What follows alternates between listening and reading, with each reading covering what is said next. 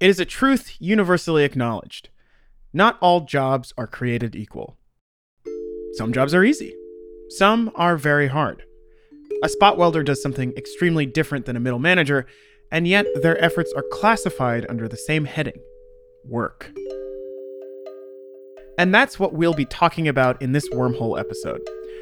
Except here, we'll be focusing on the history of labor. Because the history of labor is the history of people trying to make work suck just a little bit less for everyone. So, on that note, let's talk to Kim. I'm Kim Kelly. I'm an independent labor reporter and apparently now author based in South Philadelphia. I write for um, a lot of different places, basically, whoever will have me. Kim Kelly just published a book called Fight Like Hell The Untold History of American Labor. She describes it as a people's history of labor in the US. It's a semi chronological look at how the American labor movement has evolved. And of course, you can't cover everything, but I specifically wanted to write about the stories that tend to get left out of the history books, and especially the labor history books. So the whole book focuses predominantly on women and people of color, queer folks, disabled workers, incarcerated workers, sex workers. The way I picked the subjects and the people, it's really I just kind of picked out the ones I thought sounded cool or that I'd seen. Really, I I specifically wanted to find people that um were kind of footnotes in other books and other stories. Like some woman's name kind of tossed as an aside in a paragraph somewhere. I was like, oh well, like it sounds like she did something cool though. Like what what did she do? Which is sort of what we're up to on Eclipsed. Stories you never knew you never knew, right? Anyway. Kim came by to tell us about a pair of strikes in a unique profession a profession depicted on this episode of The Simpsons. Room really is scary. No, I'm his cousin, Grey Billy. I've been digging graves for 30 years, and I've never buried anyone alive. From Campside Media, I'm Bijan Stephen, and you're listening to Eclipsed. In this episode, we're going to get our hands a bit dirty. After the break, what happens when gravediggers go on strike?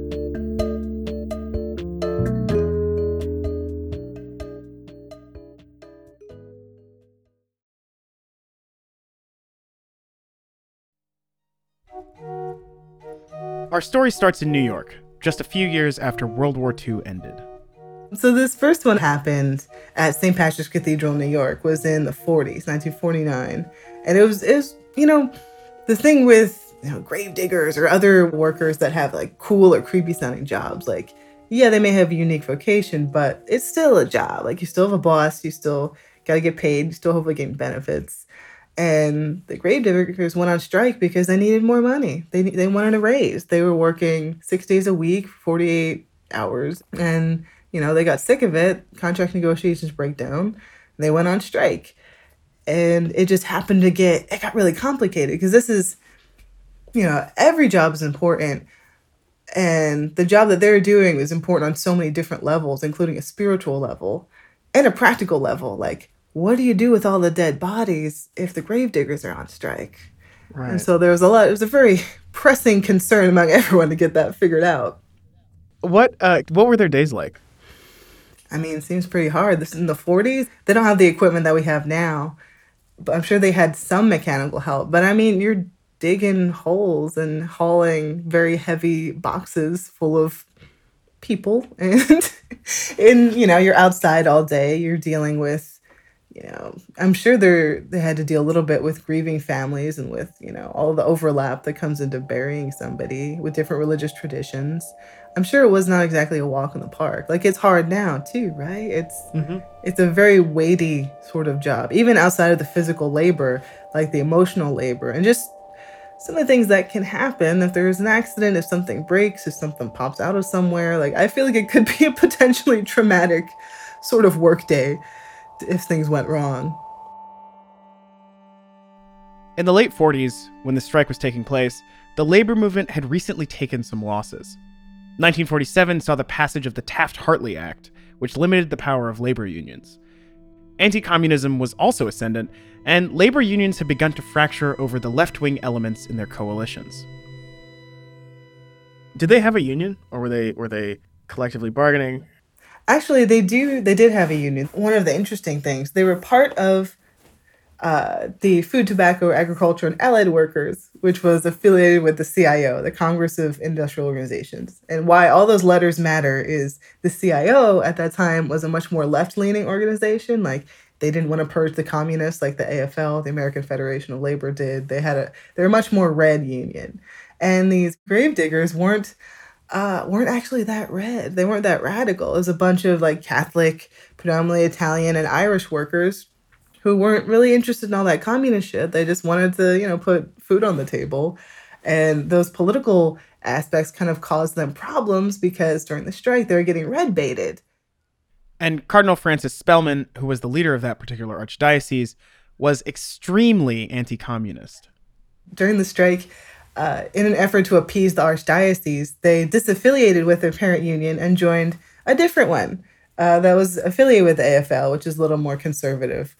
And it was, it's just interesting to see how many outside factors can impact what would theoretically be a fairly straightforward dispute over, like, hey, can, give, can we have some more money? Like, all of this these religious things and political things all kind of coalesced. Right. Like Dorothy Right. Day got involved. Like it was a whole thing. What did she do? She she helped found the Catholic worker movement. She was an anarchist and a religious person and an activist and was friends with all the coolest labor people of the day. She did a lot of writing and she wrote about the strike. She wrote letters personally to the cardinals involved trying to get them to kind of budge on Christian grounds. You know, because at the time the cardinals involved, they brought in a bunch of scabs. They brought in these young seminarians who were working with them to bury the bodies. And I mean, yeah, it's it's a little bit funny to think about a bunch a bunch of young dudes who spend all the, all their time studying religious texts suddenly being handed a shovel and being like, "All right, get on out there." And that broke the strike after seven long weeks. Afterward, 175 of the Catholic cemetery workers who joined the picket line held a meeting in Queens. They began the meeting with a workers' prayer Lord Jesus, carpenter of Nazareth, you are a worker as I am. And then they made an oath of anti communism and declared themselves no longer affiliated with the CIO, which was the more left wing union. Ultimately, the workers reorganized under the AFL, the more right leaning union, and agreed to a deal with the church. Um, ultimately, you know, they they won kind of. Well, they got some, they got a couple small concessions, but not as much as they wanted. But you know, they did it. That's kind of how strikes go. Sometimes you win, sometimes you lose, sometimes you get a 8.3% raise instead of the 20% you needed. Right. Yeah, sometimes the victories are smaller than they should be. and in like in the history, like in, in US labor history, was this like a, an anomalous thing? Yeah, I mean, labor's power declined pretty heavily after the 30s. I mean, in 1949, when this strike happened, we were button up against what was going to be, you know, the McCarthy Red Scare Cold War era. We weren't there yet, but it still wasn't a great time to be red or to be thought to be red. And for a really long time, people, and even now, I suppose, people involved in unions have been sort of smeared or uh, stereotyped as being like radical, progressive, communist, whatever the, you know, the red bait of the day happens to be, whatever flavor that is. But it was, I mean, there was still a lot of stuff going on in the 40s. Like, this was right after the war. Well, I guess 1949, a few years after the war. And the fact that the cemetery workers went on strike, I don't think it would have surprised anybody. It didn't turn into a big strike wave, it didn't turn into a giant to do. I'm sure only the local newspapers reported on it. But that's the thing with the history of labor in this country. Like, there's always something going on. Even during the worst, most moribund years of organized labor, someone somewhere was getting fed up and doing something about it and trying to improve their lot. And if you look hard enough, you can find them. If you spend enough time on newspapers.com or rustling around in archives or just reading the footnotes to books, like there's always something. Like it was the gravediggers at that point, but there's probably somebody else across the city who is causing trouble too. It seems like what you're saying is a lot of these labor actions are very local, which is like they're they're about improving people's lives, but like the people the very directly people directly involved with something, right? Like it's not like no one's trying to provoke a larger movement, even if it is of a piece with a larger movement. Yeah, you're because you're already part of the movement, right? And Mhm. the labor movement hasn't always been the movement part hasn't always been as as much of a priority for the people in charge or for the people involved. So uh, it really what it comes down to when you join a union, sure you might be coming with like family or personal or political reasons, but ultimately you're trying to make your job better and help out your coworkers. Like you want to get a raise, you want to be protected on the job, you want to keep you know do what you can to keep your asshole boss from grinding you down. It's a very practical move, and everything else that happens around it and kind of in concert with it, that's that's important too. But really, all the labor action and labor conflicts really come down to is people trying to make their lives a little bit better. And then all the rest is kind of complications. After the break, we'll be heading across the pond and about 30 years into the future. A group of cemetery workers strike in Margaret Thatcher's UK and change the country's labor politics forever.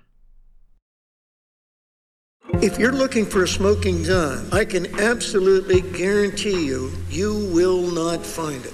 In October 2001, a series of letters filled with a deadly powder called anthrax were dropped into the US mail system. What started as an unprecedented case turned into an unsettling mystery. Who sent these deadly letters? And why? From Campside Media and Sony Music Entertainment, I'm Josh Dean, and this is Cover Up Season 4 The Anthrax Threat. Available now.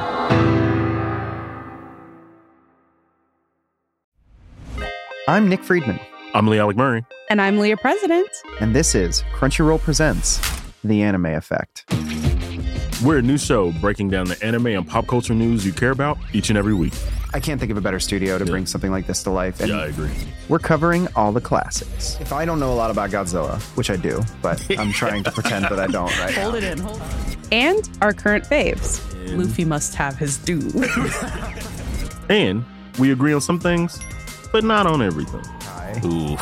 I remember, what was that? Say what you're gonna say, and I'll circle back. Listen to Crunchyroll Presents The Anime Effect every Friday, wherever you get your podcasts. And watch full video episodes on Crunchyroll or the Crunchyroll YouTube channel.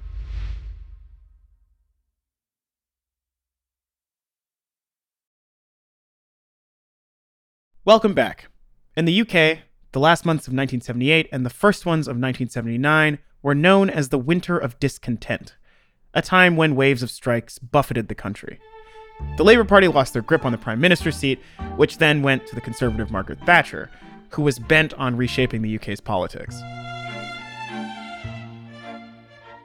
Oh man, that was Margaret Thatcher was in power when the country was absolutely roiled by labor actions, by massive strikes and work stoppages, because Margaret Thatcher and the conservative government was basically trying to grind the working class down beneath their fancy boot heels.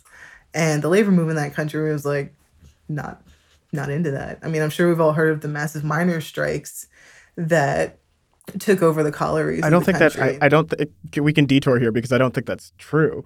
I don't know if any I don't know if Oh, what? See, this is what where my nerd comes out. I'm like, "Well, of course you know about the miners in Wales and Scotland, obviously. take us through a brief detour. What happened with the miners? In the broadest possible strokes, during you know the late 70s and 80s, there were giant strikes in the coal mines in that country because Britain was a huge coal producer, and a ton of small towns and communities were built up around these mines and around the pits. It was similar to what we have here in Appalachia and the Deep South and the West, like coal communities. Like there, it was a huge part of the culture, especially in uh, the northern part of the country, which is traditionally kind of under resourced, more working class. The power in the country was concentrated in the south around London, and everyone else kind of defend for themselves. But essentially, the miners went on these these long, bitter, bitter strikes. The conservative government and Margaret Thatcher tried to crush them. Uh, they tried to close tons of pits. They tried to put thousands of people out of work. It was a real. I mean, the big miners' strike was in 1984, so we're a few years away from that. But I mean, this uh, all of the, that was kind of it's all been building. It's all been building, right? But basically, what happened with these cemetery workers in Liverpool, they they didn't organize the strike themselves. There was already uh, a public sector strike that was already happening throughout the country. And in Liverpool, the sanitation workers, who were always the first ones to hop in, which it kind of happens here too. But in this instance, the sanitation workers asked the cemetery workers if they would take the lead because they were sick of being the first ones.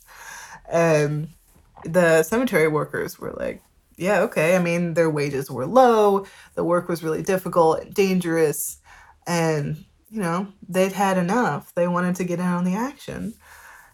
And unfortunately, it, was it was a short strike, too. It was only about 10 days. But mm-hmm. this kind of comes back to the nature of the work that cemetery workers and grave diggers do. Like, there's a time limit because people's I mean, human biology dictates like things are gonna get ugly if you have a body that doesn't get doesn't get buried fairly expeditiously. So people don't like when cemetery workers go on strike because it disrupts their mourning, it disrupts, you know, their whole family's process around what's happening. And also like you don't want grandma to start smelling bad.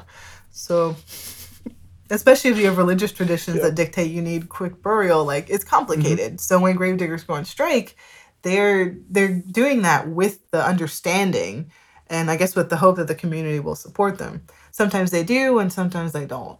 And in this instance in Liverpool, the community was not thrilled with all of this. And conservative politicians kind of used the fact that they were going on strike and they had this specific job as a weapon against them and against the labor movement in general. They got a ton of really bad press and nasty headlines the headlines or things like now they won't let us bury our dead. Like the newspapers ran photos of unburied bodies. Like it was a really gnarly anti union anti-strike pr campaign and they they called it quits after a week and a half because it was like this isn't what we signed up for. We were just trying to get a raise. And actually one of the things that was interesting when i was researching that whole episode was how kind of bitterly that people who had participated in labor folks around that time looked back on it because it was I think if it was any other type of worker, it wouldn't have that wouldn't have happened.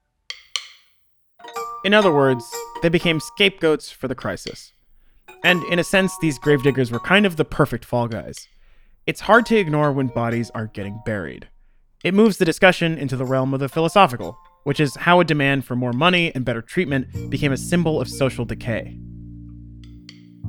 Like, I'm sure the conservative headlines would have been, you know, pretty nasty, but not you know, running like it's pretty pretty beyond the pale to to, to run photos of dead bodies in your newspaper yeah. just to break a strike. That's I mean, high risk, high reward is what I'm is what I'm hearing here, but that's that's that's wild. It does seem like this is one of the things that recurs in the history of labor, right? Is like this like vitriol toward people who want to change the way things are even a little bit. Yeah, like how dare you? I mean, every look what happens every time sanitation workers go on strike in a city or transportation workers. Like when, you know, MTA workers in New York or SEPTA workers in Philly, like things people a lot of people I think will happily support the idea of collective action or workers' rights until it inconveniences them and then the tides change. And that's the problem with this individualistic versus collective viewpoint right? Like if you think oh we're all in this together maybe i'll have a little grace and sympathy for these folks versus the fuck you i got mine. These guys are destroying my day or ruining my commute or right. not letting me bury my grandma. It's two very different ways to see the world. Obviously people still dig graves today and some of them still aren't getting paid the way they should be in New York City, inmates do some of that work. Incarcerated folks on Rikers have for years been used to dig graves for people on Hart Island, the the pauper cemetery, this, the island of lost souls. And one of my best friends was incarcerated in Rikers last year, and he knew some guys who had been involved in that, and they told him stories, and they'd you know, told them about their decisions. Like, why would you sign out to be a grave digger? He's like, well, you get to see the sun.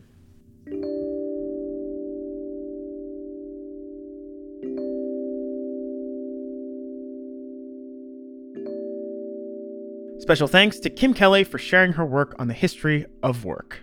You can check out her book, Fight Like Hell The Untold History of American Labor, and you can follow her on Twitter at Grim Kim.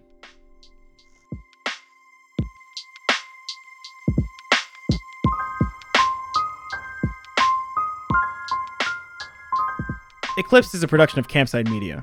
It's hosted by me, Bijan Stephen, and written by Michael Canyon Meyer. We're produced by Tanita Rahmani, Lane Gerbig, and Joe Hawthorne. Allison Haney is our production assistant. Archival research by Caitlin Rathy. We're fact checked by Alex Yablon. Our engineer is Garrett Tiedemann. Our theme song is by Doug Slaywin. Our executive producers are me, Bijan Stephen, and Michael Kenyon Meyer. The executive producers at Campside Media are Matt Shaer, Adam Hoff, Josh Dean, and Vanessa Grigoriadis. Special thanks to Kim Kelly. Her book, Fight Like Hell The Untold History of American Labor, is out now. If you want to say hello or what's up, drop us a line at eclipsed at campsidemedia.com or tweet at us at eclipsedpod. And if you want to follow me on social media, you can find me at Bijan Stephen on Twitter and Twitch. On Instagram, I'm Bijan Cakes. Thanks for listening. See you next time.